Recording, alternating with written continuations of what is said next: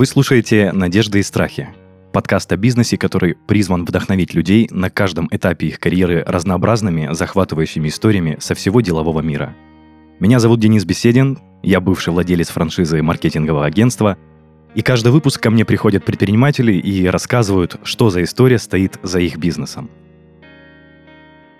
И сегодня наш гость генеральный директор компании «Сибстрой», которая занимается строительством и проектированием в нефтегазовой отрасли, инвестор, который занимается покупкой объектов с банкротных аукционов с целью дальнейшей реализации, член Федерации управленческой борьбы, который не раз занимал призовые места в соревнованиях по управлению и менеджменту, а также кандидат мастера спорта по хоккею с мячом и обладатель первого разряда по футболу Алексей Алиферов. Алексей, приветствую.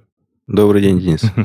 Как настроение и ощущения от нашей студии? Все отлично, очень уютно. Очень уютно. Спасибо. Это радует, когда гость себя чувствует очень уютно. Леш, столько титулов, столько должностей.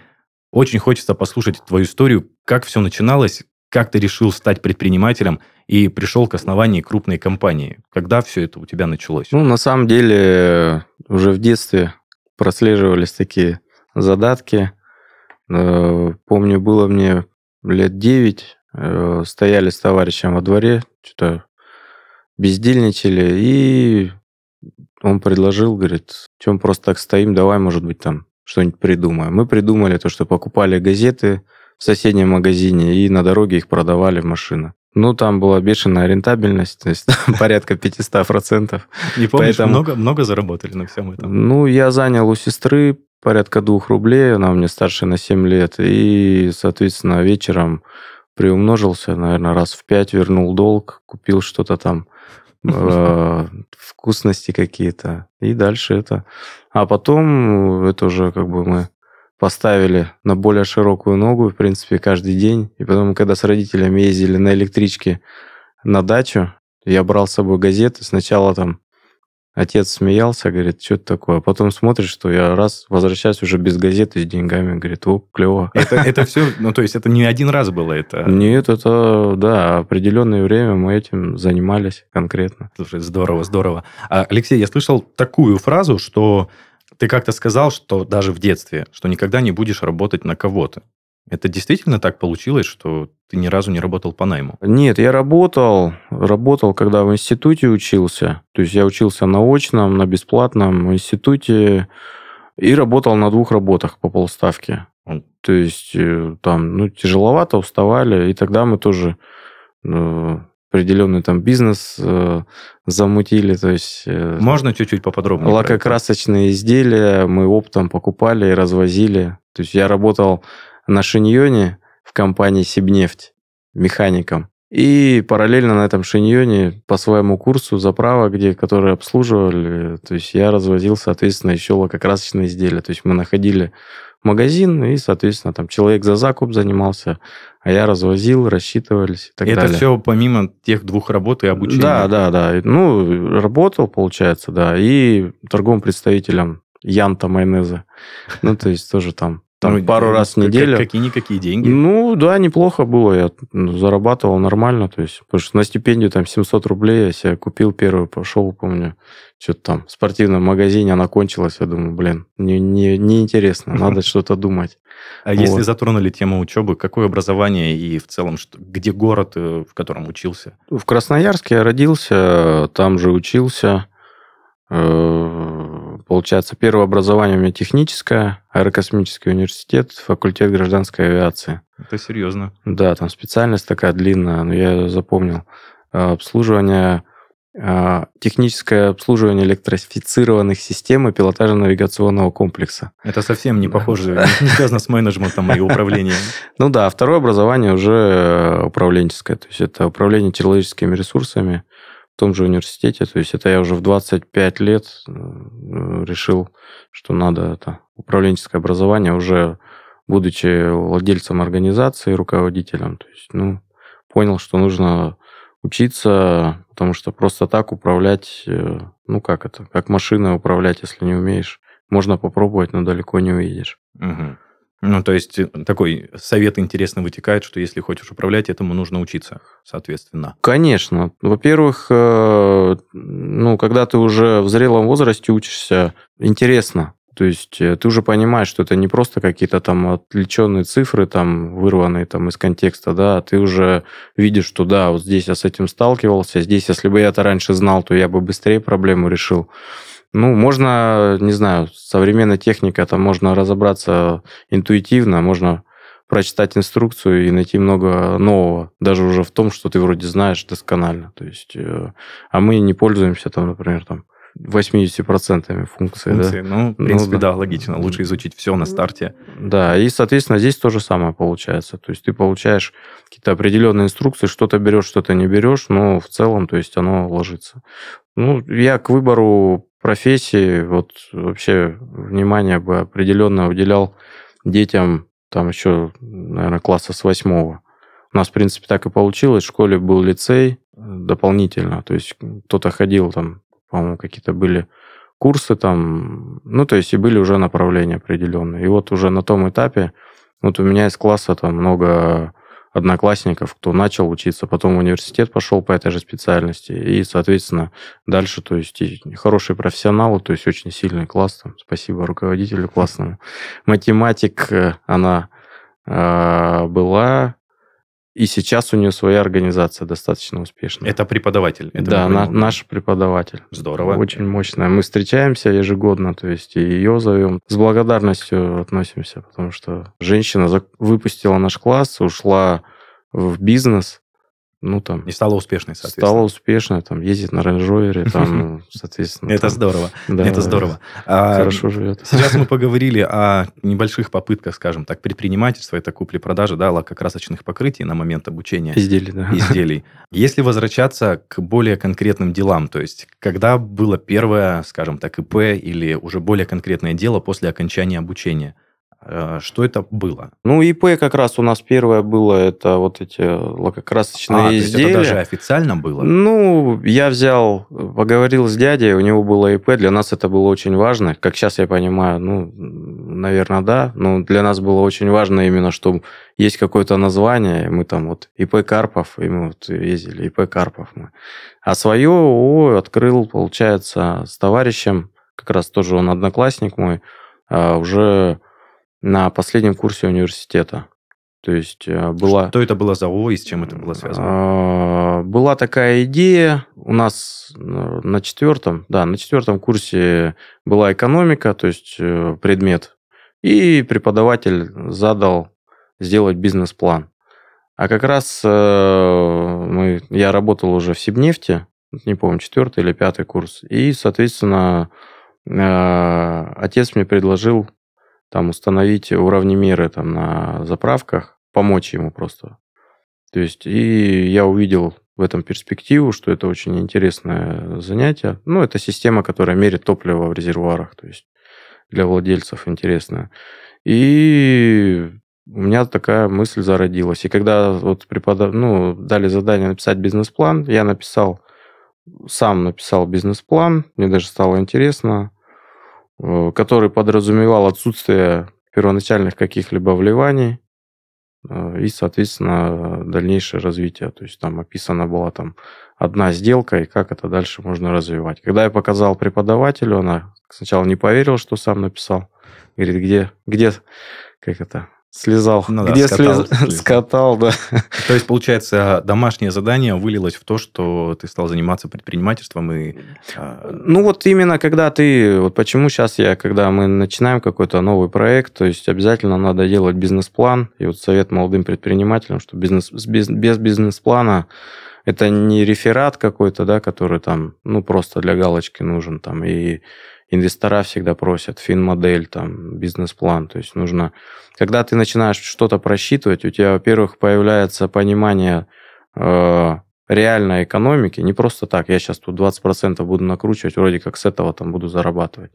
А, оцениваются и риски в том числе и так далее, то есть и можно увидеть в долгосрочной перспективе, то есть как это будет работать. А Потому а что... с, чем, с чем был связан вот этот первый бизнес-план? Я так понял, предложил отец э, установить уровни меры в топливные резервуары, а, соответственно, это, чем ты хотел заниматься? Это просто был как Колым. Я увидел, что эта система, она интересная. И я ему, кстати, первому предложил, говорю, давай я договорюсь с заводом, созвонюсь ну, с заводом, Э, и, соответственно, будем их продавать, устанавливать. То есть э, немаловажная часть, даже важно, это, во-первых, монтаж и техническое обслуживание любого оборудования. Все на это смотрят, что есть специалисты. Ну, по сути дела, мы были готовым звеном, да, который может сам монтировать и обслуживать в дальнейшем.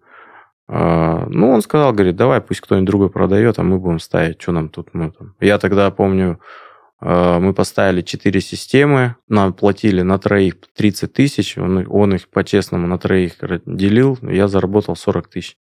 И выкупил у него старую семерку 89 -го года. Он себе купил новую семерку. Которую я потом тоже у него выкупил. Здорово, интересная история. А, собственно, вопрос ты так легко об этом говоришь, то, что ты составил бизнес-план, э, решил влиться в эту всю тему, скажем так, обслуживания и монтажа. Не было никаких сомнений, то, что это то дело или не то, которым ты хочешь заниматься? Ну, бизнес-план, на самом деле, бизнес-план, я вот сейчас вспоминаю, я разработал на четвертом курсе университета. И это уже, ну, как бы это зародилось, да, зерно. А, я ходил, думал об этом и так далее. Потом собрал э, своих товарищей, там с кем вот мы как раз лакокрасочными изделиями уже занимались, то есть в процессе, и говорю, давайте вот есть тема, давайте ее упакуем и сделаем, соответственно, продукт, который можно продавать. Э, один товарищ на этом этапе отвалился, он там работал, ну, работал, и ему денег хватало, он вроде как не это не, не участвовал. И вот мы вдвоем с э, моим одноклассником как раз открыли организацию, сделали там что-то типа буклета там. А, ну первым делом мы созвонились э, с заводом. Очень важно в то время было, мы не могли ему звонить из дома, нужен был офис. А товарищ... Почему? Ну вот товарищ работал, э, ну вот у нас в голове это сидело, что нужен офис, и нужен обязательно факс, потому что как мы будем заниматься переброской? Так электронная почта еще не так а, была это развита. ранние года, то есть это 2000 Да, да, да. То есть и вот он работал в транспортной компании, мы вечером ехали, и оттуда звонили в Москву, обменивались факсами, информацией, они нам скидывали счета, мы там супер бизнесмены там. Ну и действительно, с первых сделок, которые мы сделали, я как раз и в свою организацию тоже предложил, то есть, чтобы через нас поставку сделать, то есть по той же цене. Мы у завода выбили скидку, получили предоплат, и еще в, там, в одну или в две организации мы установили, сделали поставки, то есть э, все прошло нормально, установили систему. Ну и мы, кстати, с товарищем на первую заправку, э, там большая сеть заправок была, мы поехали, купили перфоратор, пику, э, и поехали, сами долбили. Первую заправку сами раздолбили, потом думаем, что нет, что-то не то. И на следующую уже позвали своих друзей, которые, ну, там, одноклассники, кто еще не работал, то есть, чтобы они подколымили, а мы уже, ну, поднялись, грубо говоря, на определенную ступеньку, то есть уже определенные Делегирование, вещи. скажем да, так. Да, да, да. Зачатки делегирования произошли. Здорово. Как развивалась вся эта история в дальнейшем? То есть что ты видел в развитии этого всего? Это все росло планомерно? Не было ли никаких стычек, проблем? Ну, на самом деле, до определенного момента все было так волнообразно, то есть э, крупные сделки чередовались там с месяцами, там, например, отсутствия сделок, то есть и, э, ну, вот ваша как раз название программы соответствует, отражает все вот эти переживания, то есть страхи и надежды, то есть ты начинаешь там переговоры, долго ведешь переговоры, но они там ничем не заканчиваются, у кого-то бюджета не хватает, кто-то в другом месте купил, там были случаи, когда мы там э, для тендера там всю документацию подготовили, а его слили там нашим конкурентам, там они за счет этого там очень хорошо раскрутились в тот момент. Вот. Была компания у нас Сиб сервис первая, получается. А я хотел назвать AZS сервис. Потом узнал, что, оказывается, есть уже AZS сервис. И думаю, блин, как название у меня стырили. Что-то ходил такой, AZS сервис, AZS сервис. Мне, кстати, вот отец подсказал, а что, говорит, ну, назовите там SIB AZS сервис. Ну, просто вот так выстрелил, SIB AZS сервис. Я говорю, ну, а что, прикольно. Сибазс сервис хорошо звучит. И вот оттуда пошло Сибазс сервис. Она сейчас действующая организация в Красноярске. Там у нас порядка 50 человек работает. То есть... А, то есть э, одна организация в Красноярске, другая организация да, да. здесь в Краснодаре находится. Да. А здесь Сибстрой мы уже сделали. То есть больше направленность на строительство. Ну и сейчас там тоже уже у нас стройка. Вообще было изначально продажа оборудования, его установка и обслуживание. Здорово, здорово. И я так понимаю, что все, э, начало работы абсолютно не предусматривало никаких инвестиций, никаких вложений бюджета. То есть завод, э, который поставлял все оборудование для АЗС, давал на реализацию, получается, все это? Нет, мы брали аванс у заказчика, заказывали на заводе, э, привозили, соответственно, получали доплату и за монтаж еще деньги. Ну, то есть договором предусмотрено. То есть мы зарабатывали как с продажи, так и с монтажа. Интересно, интересно. Просто в целом, э, опять же, возвращаясь к вопросу, что все легко происходило, вот по твоим словам, а, неужели не было никаких историй, то, что заказчик отказывался и, э, или завод-изготовитель просто не поставлял какой-то материал? Ну, были, были смешные такие истории, когда мы там через определенное время там вышли на хорошего заказчика, там большая сеть, она полугосударственная. И мне звонит главный метролог, который там, ну, эту тему курировал, да, и ее защищал там перед своим руководством. И говорит, приедь, пожалуйста, на нефтебазу. Я приехал, он говорит, блин, открывает коробку, а там оборудование, оно отечественное, то есть оно сделано на заводе в Королеве. Королев это космические технологии да, да. наши, и там прямо это на территории, вот где космические технологии делают. Ну, они, как сказать, ну, они все совдеповские. И там разгаданными сканвордами все это было упаковано. Серьезно? Ну и до сих пор, на самом деле, то есть э, вот э, почему-то не обращают внимания на э, именно вот эту сторону, то есть красивая упаковка, качественно, именно вот в нюансах, да, немец, немецкого качества вот этого в мелочах не хватает. То есть оно, да, работает, все хорошо, надежно, как у нас все. То есть, ну вот нет этого прям вот, чтобы как было красиво.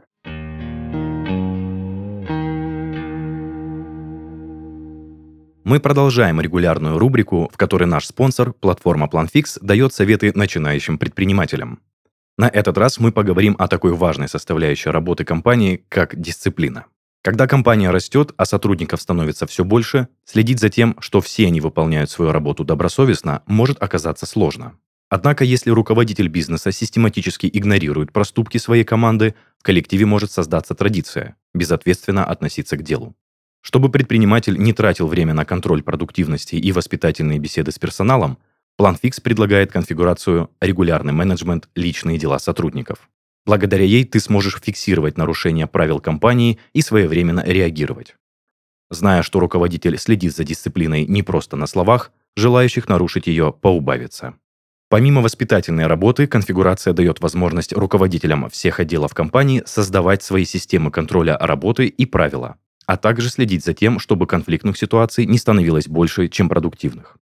Также конфигурация позволяет выделять достижения отдельных сотрудников и помогает объективно принять решение о повышении.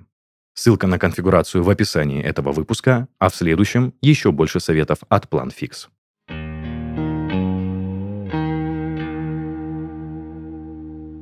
Давай перейдем к истории дальше, что как происходило развитие, что небольшая компания из двух человек э, разрасталась, э, скажем так, в две организации, которые находятся в разных городах и имеют штат около 50 человек каждый. Ну, у нас были еще направления. Мы там параллельно, у нас было очень много, мы пробовали те деньги, которые зарабатывали с этого направления, пытались вкладывать там, начиная там от... у нас были Спортбар у нас был. У нас Серьезно? Были, да, у нас были игровые автоматы, э, которые как раз начинали попадать под запрет. Э, что у нас там? Ну, много всего было. Там и топливо мы пытались торговать. То есть, ну вот в итоге в определенный момент пришли к тому, что если есть направление и знания в одном вот в этом, то надо им и заниматься. То есть оно приносило деньги. Вот. Ну, а дальше, соответственно, мы вот с моим одноклассником разделили бизнесы. Там деревообрабатывающий был бизнес, и мы делали поддоны. Евро... Очень хочется подробнее про каждый поговорить. То есть ты говоришь, спорт... очень долго. Спортбар открывался, деревообрабатывающий завод, э, игровые автоматы. Так это все вскользь проскальзывает. Э, можем немного хронологии добавить? Да. Ну вот я с хронологией, да, мы, получается, с товарищем э, у нас было параллельно по заправочному, да, то есть э, оборудование для заправок, Сибазе сервис.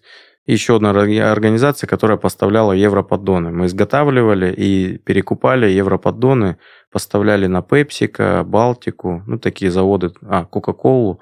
Ну, то есть, такие заводы нормальные, то есть, ну, тоже оно такое хорошее было направление. Как к этой мысли вы пришли? Просто, просто захотели попробовать и инвестировать а в бюджет? Вот он работал на транспортной компании, говорит, приезжают, покупают поддоны по 60 рублей, а я знаю, что они стоят по 120. И мы начали тоже сначала ездить, искать, где, э, где купить э, дешевле там, где продать дороже. То есть мы там приезжали, например, покупали 200 поддонов, привозили с собой грузчиком, грузили их в машину, отправляли на завод, покупали по 30 рублей, продавали по 120. Ну, ну то как, есть... Э, какая-то выбраковка была, ну да, ну мы, грубо говоря, там за день могли там тысяч по 20 заработать. То есть, это, это совсем неплохо. Ну да, у меня на тот момент родители по 30 тысяч в месяц получали. Ну, потом разделились направления, он больше этим занимался, остался в этом, я занимался заправочным оборудованием, разделились. И весь рост, вот я как вижу вот сейчас уже, рост всегда идет с партнерства. То есть... Э, Самому сложно э, что-то вырастить большое? Э, да, это будет долго. Ну, это мое мнение, то есть я не претендую на истину в последней инстанции, но а, что-то крупное всегда начинается с партнерства. В определенный момент был, я так подустал сам заниматься. Как раз вот мы с товарищем разошлись. То есть были какие-то там проекты, там, да. Я переехал, то есть снял офис, позвал своих одногруппников, позвал а, вот партнера, с которым сейчас до сих пор работаю, Владимира. И, соответственно, мы в пятницу собрались, я рассказал, какие направления интересны. То есть на тот момент уже организация там существовала порядка четырех лет. Это SIP сервис, мы про нее SIP сервис, да. Ну, был определенный такой спад. Ну, я решил такое вливание сделать, что да, я готов со всеми, то есть э, делиться. И вот мы все обсудили, договорились в понедельник в 9 утра встретиться в офисе все, чтобы уже начать работать. И пришел один Владимир.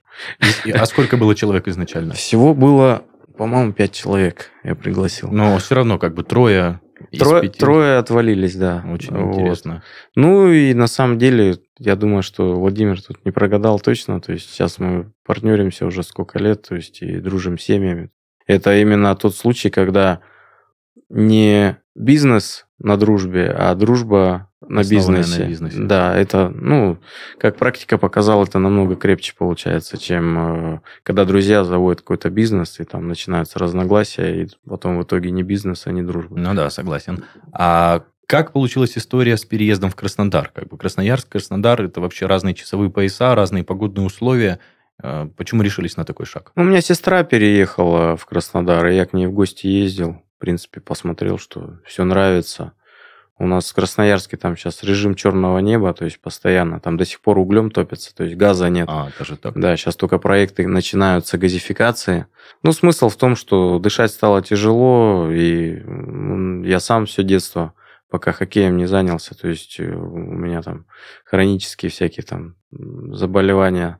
Связанные с экологией именно это все было? Да, ну там э, много нюансов, там и у нас и алюминиевый завод в городе находится, и завод цветных металлов, и у нас э, этот ГЭС перед городом. То есть зимой река не застывает, сильно парит. Из-за этого у многих детей поднялись, то есть, ну, участились э, ОРЗ там все. Ну, вот. Э, и, соответственно, я своему ребенку или детям такой судьбы не пожелал, решил все-таки перебраться э, в Краснодар. Как тоже. здесь происходили дальнейшее развитие, вот именно связанное с твоим бизнесом, то, что АЗС-сервис и все, что вытекает из этого. Сюда я когда приехал, купил машину новую, хорошую, которую мечтал, квартиру. Ну и думаю, буду спокойно дивиденды получать. А там я как раз продал долю, э, то есть третье, третьего партнера, то есть привлек. У меня было там 60% доля, я 30% продал партнеру. Такой стратегический был шаг с моей стороны, потому что тоже не очень хорошо, когда один человек остается, один работает, а другой уезжает и вроде как просто дивиденды получает. Добавился еще один человек со своими мыслями, со своими знаниями там, и ресурсами. Соответственно, организация в Красноярске продолжила работу, то есть ну, где-то это выровняло. Вот. А потом, соответственно, я думал, что, в принципе, мне оттуда там кредитов ничего нет, квартира, машина есть, думаю, спокойно буду получать оттуда дивиденды и жить. Но меня хватило где-то на три месяца. А что значит хватило? Ну, я просто не мог сидеть на месте. То есть я там начал уже там ерундой заниматься, пошел там, устроился риэлтором там. Серьезно? Просто так, да, чтобы там поизучать рынок Краснодара, там, недвижимости. Ну, уже все там, ну, нечем заниматься, ну, вот нечем заниматься. И как-то случайно э, мы летали в Питер с женой, э, и это меня позвали там покататься на гидроскутерах вот там ребята местные. А у них э, завод, они производят, производили, сейчас производят э, модули готовые заправочные станции. То есть изготавливают там. И, соответственно, они говорят, ты же в Краснодаре? Я говорю, ну да. Типа, хочешь, вот ну, мы сейчас будем на Лукойл поставлять, нам надо там организацию, которая будет монтировать, ну, соответственно, курировать, там, гарантийные обязательства выполнять. Говорю, ну, в принципе, можно подумать. Ну и все это можно подумать, э, потом тоже через пару месяцев, то есть э, съездили на завод, посмотрели, как это что работает, и в Краснодаре набрали штат и начали работать. На тот момент, я так понимаю, ООО не было закрыто. Это да, все... ООО, там, там в Красноярске было открыто другое ООО, там в 2010 году, а это ООО, как бы оно оставалось, оно просто там пока учебные все дела и так далее. То есть, ну, как-то вот так получилось, что оно существовало, и потом я его перевез сюда, в Краснодар, и, соответственно, восстановил ее, ну, его деятельность. Я так понимаю, э, партнер Владимир переехал вместе с тобой, то есть и он решился на это. Владимир шаг? позже переехал. Владимир как раз был вторым партнером там, зашел туда третий партнер, вот нас трое было. Ну и потом я Владимира уже как бы всеми рассказами, ну не только Владимира, много людей уже переехало. После красивых рассказов про Краснодар, как здесь тепло, хорошо, как свежо дышится, то есть, э, да, это мы. Панаехи. Как их Ладно. А если мы перейдем к деятельности уже про покупку объектов э, с банкротных аукционов, это совсем непростая тема, если я не ошибаюсь, там нужны ключи, э, так называемые, которые позволяют покупать эти, эти лоты? Ну, там самое сложное это не ключи, самое, ну, ноу-хау, да, как говорят. То есть купить это можно и не так уж это и сложно. Это как участие в тендере. Ну, есть нюансы, конечно, то есть нужно обучиться. Смысл в другом найти объекты ликвидные, которые будут э, действительно интересны на том шаге, когда они уже стоят там доходит до, там, до 20% от реальной стоимости. То есть мы приобретали объект. Это в смысле опускается от ниже рыночной цены до 20%? Да, да. И такое бывает? Конечно. Ну, там, наверное, конкуренция же жуткая в... в ну, в определенных ценовых сегментах, да, большая конкуренция, там до 5 миллионов, там с 5 до 10 уже чуть поменьше. Мы где-то работаем в сегменте там от 10 до 20 миллионов пока, ну, где-то выходим и на более крупные объекты. Там тоже коллаборация определенно помогает, то есть э, с партнерами. Ну, а самое, да, это в чем наша как раз фишка, это то, что мы, мы, мы находим объекты, которые будут ликвидны. Проходит, надо сказать, очень много через нас объектов, фильтрацию различную, и юридическую, и укрупненный там э, фин-модель по объекту. Потом, если он нравится укрупненно, более детальная, то есть, э, ну, идет фильтрация, и к моменту покупки, соответственно, мы уже, как правило, полную картину видим, то есть уже видим, ну, что, что из этого объекта должно получиться, сколько мы на нем заработаем и примерно срок э, реализации проекта. Вот на текущий момент у нас, э, мы сейчас вот здесь рядом, недалеко от вас, э, купили офисное помещение, там порядка 170 квадратов, по цене ну, где-то в два раза ниже рыночной цены. Э, сейчас, вот вчера торги были, мы в Москве землю под складские помещения, под склады тоже, ну, то есть вот мы в двух лотах там поучаствовали. Это все тоже банкротные торги. Так да, да, да. Еще результатов нет, но надеемся, что тоже выиграем.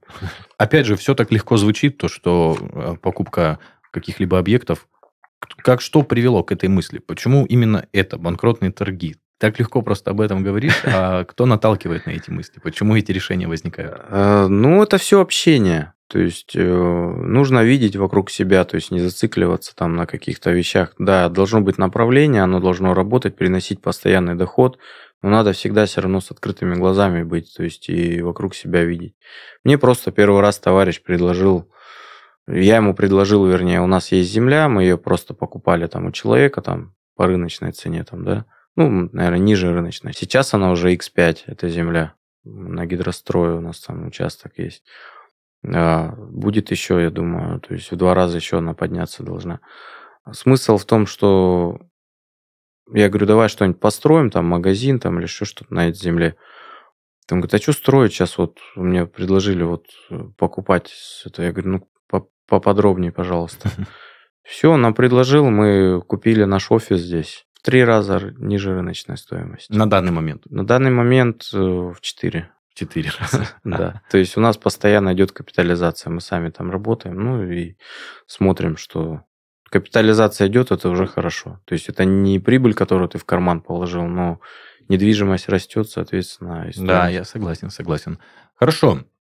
Я так понимаю, это, в принципе, вся деятельность, которой ты сейчас э, занимаешься. Такой самый главный вопрос, наверное, что ты чувствуешь по прошествии стольких лет? То есть это та деятельность, которой ты хотел бы заниматься, или все-таки ты хочешь изменить направление свое? Скажем так, что по планам? Э, по планам э, мы сейчас ищем землю под э, стадион футбольный. У нас здесь мы в этом году организовали футбольную команду. Вот буквально мы вчера в финале выиграли в мини-футболе. Это любительская, я так понимаю. Да, любительские лиги по городу. Ну, участвуют в них там и, и профессиональные игроки хорошие. То есть э, собрали мы хорошую команду. То есть сами мы, вот я и Владимир, мы я вот после хоккея начал 18 лет футболом достаточно серьезно заниматься, а он с детства, то есть.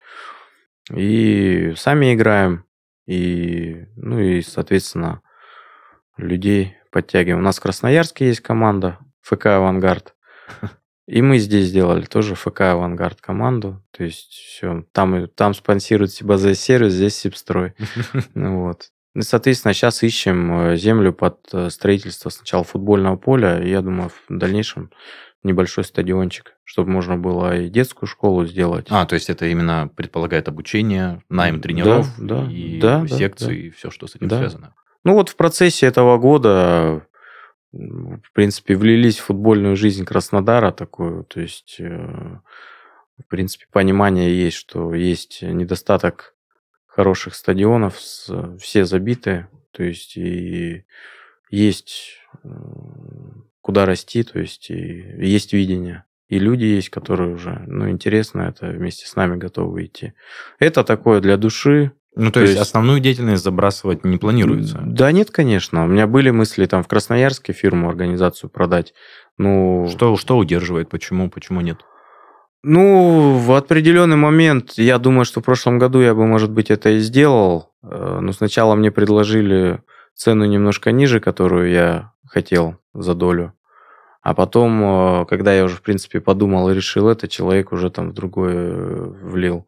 Ну, и я не прогадал, потому что я за этот год половину от той суммы, которую он бы мне дал, я за этот год просто пол, ну, заработал дивиденды. Заработал дивиденд. А, да. но это даже пассивным доходом не никуда не нужно было эти деньги распределять. Да, да, да. То есть, получается, и доля осталась, и, ну, грубо ну, говоря. Ну, тогда да, тогда, конечно. То есть, тут надо смотреть. Вообще бизнес, э, ну, есть такая модель, что бизнес надо продавать на росте.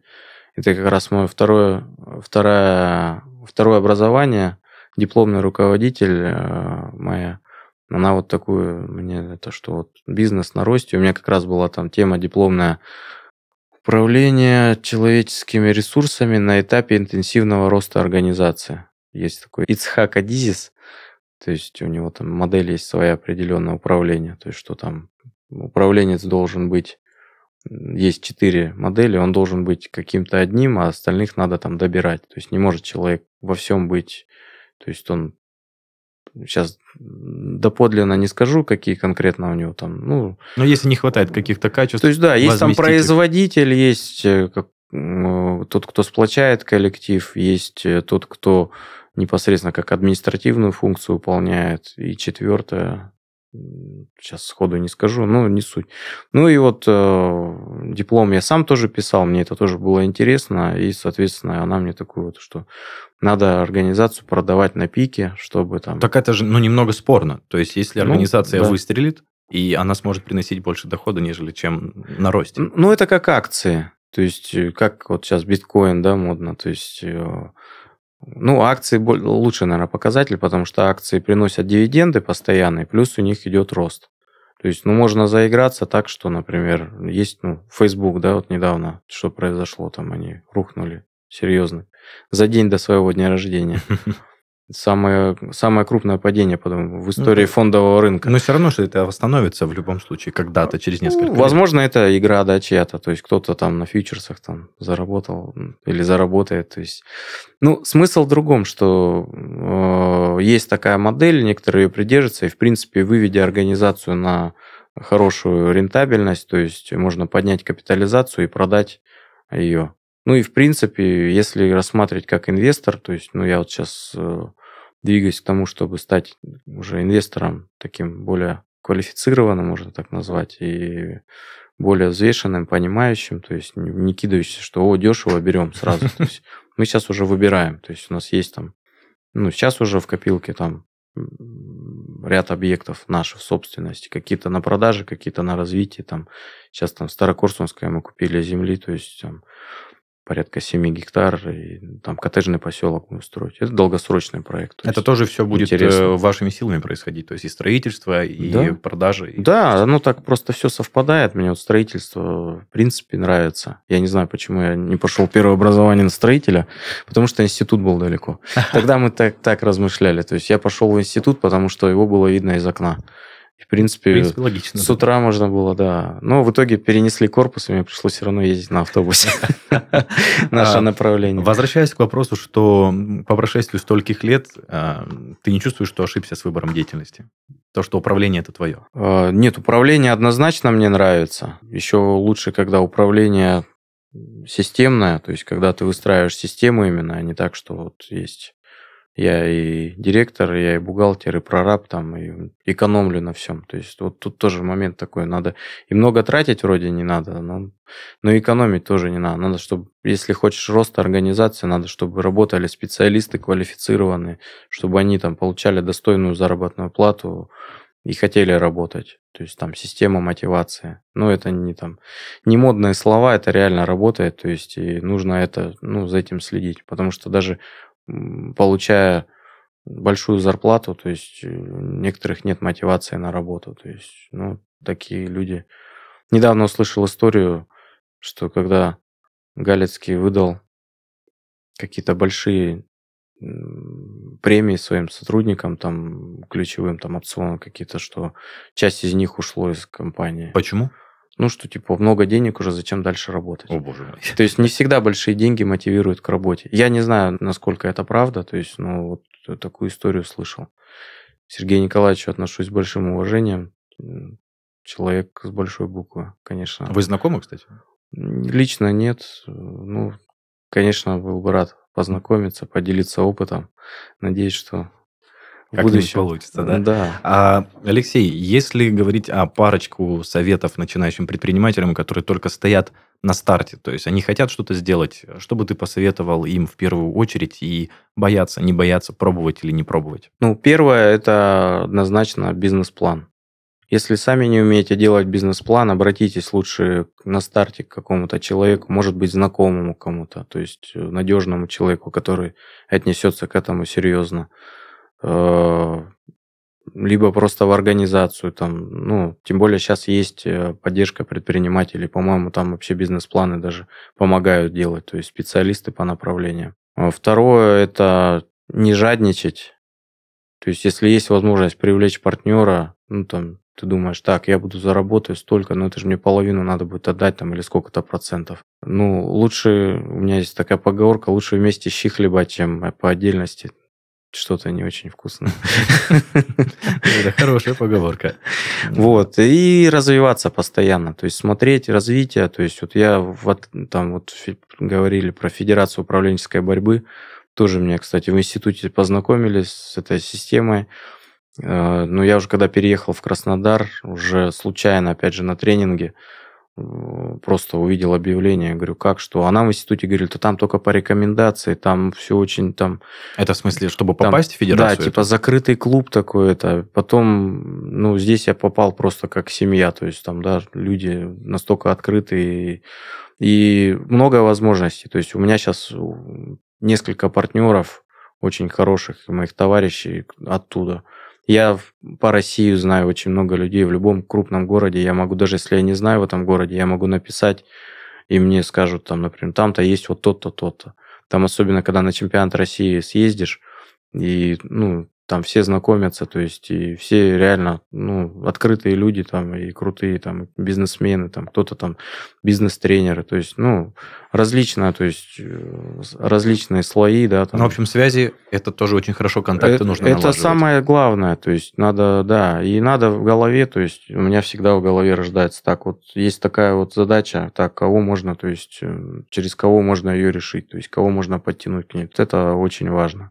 И не жадничать. То есть, ну, я уже это говорил, потому что когда ты думаешь, так, вот я бы все вот здесь купил, но у меня нет денег, то есть тут можно либо штаны порвать, либо сказать, да нет, я вот куплю только кусочек, э, зато другие не заработают столько. Я, ну, наоборот, ребята, вот есть, давайте вместе, чем больше и дальше будем двигаться вместе. То есть вот это важно. Отлично. Отлично. Ну, я думаю, в принципе, э, путь мы озвучили. Твои мысли тоже по поводу предпринимательства услышали.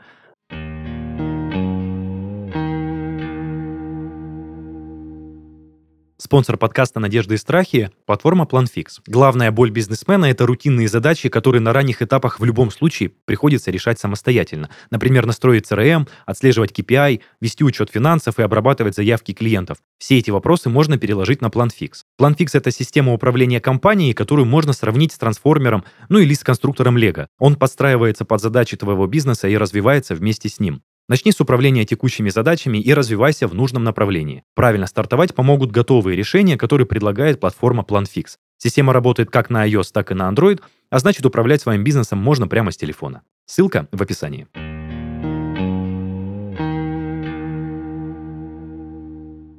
Ну что ж, друзья, это был подкаст «Надежды и страхи» и его ведущий Денис Беседин. Сегодня моим гостем был Алексей Леферов, а, бизнесмен, инвестор, и спортсмен, который успевает все и не намерен останавливаться. Подписывайтесь на нас в социальных сетях, слушайте нас на всех музыкальных платформах, оставляйте свои комментарии в нашем телеграм-канале, и если хотите стать гостем нашего подкаста, пишите на почту heysobachkaredbarn.ru. Всем пока-пока. Алексей, спасибо большое. Спасибо, Денис.